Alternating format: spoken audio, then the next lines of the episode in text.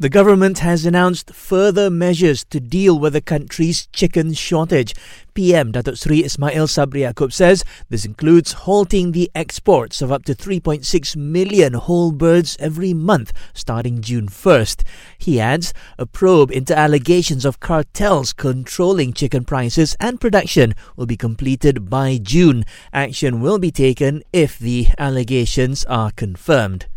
The KL and Putrajaya Health Department has urged parents to avoid sending their kids to public places if they show symptoms of hand, foot, and mouth disease. They include mouth ulcers as well as rashes or blisters on the hands and feet. It's because the department said over 6,000 HFMD cases were reported in the Klang Valley in the week ending Saturday, May 21st. It's 14 times higher compared to the same period last year.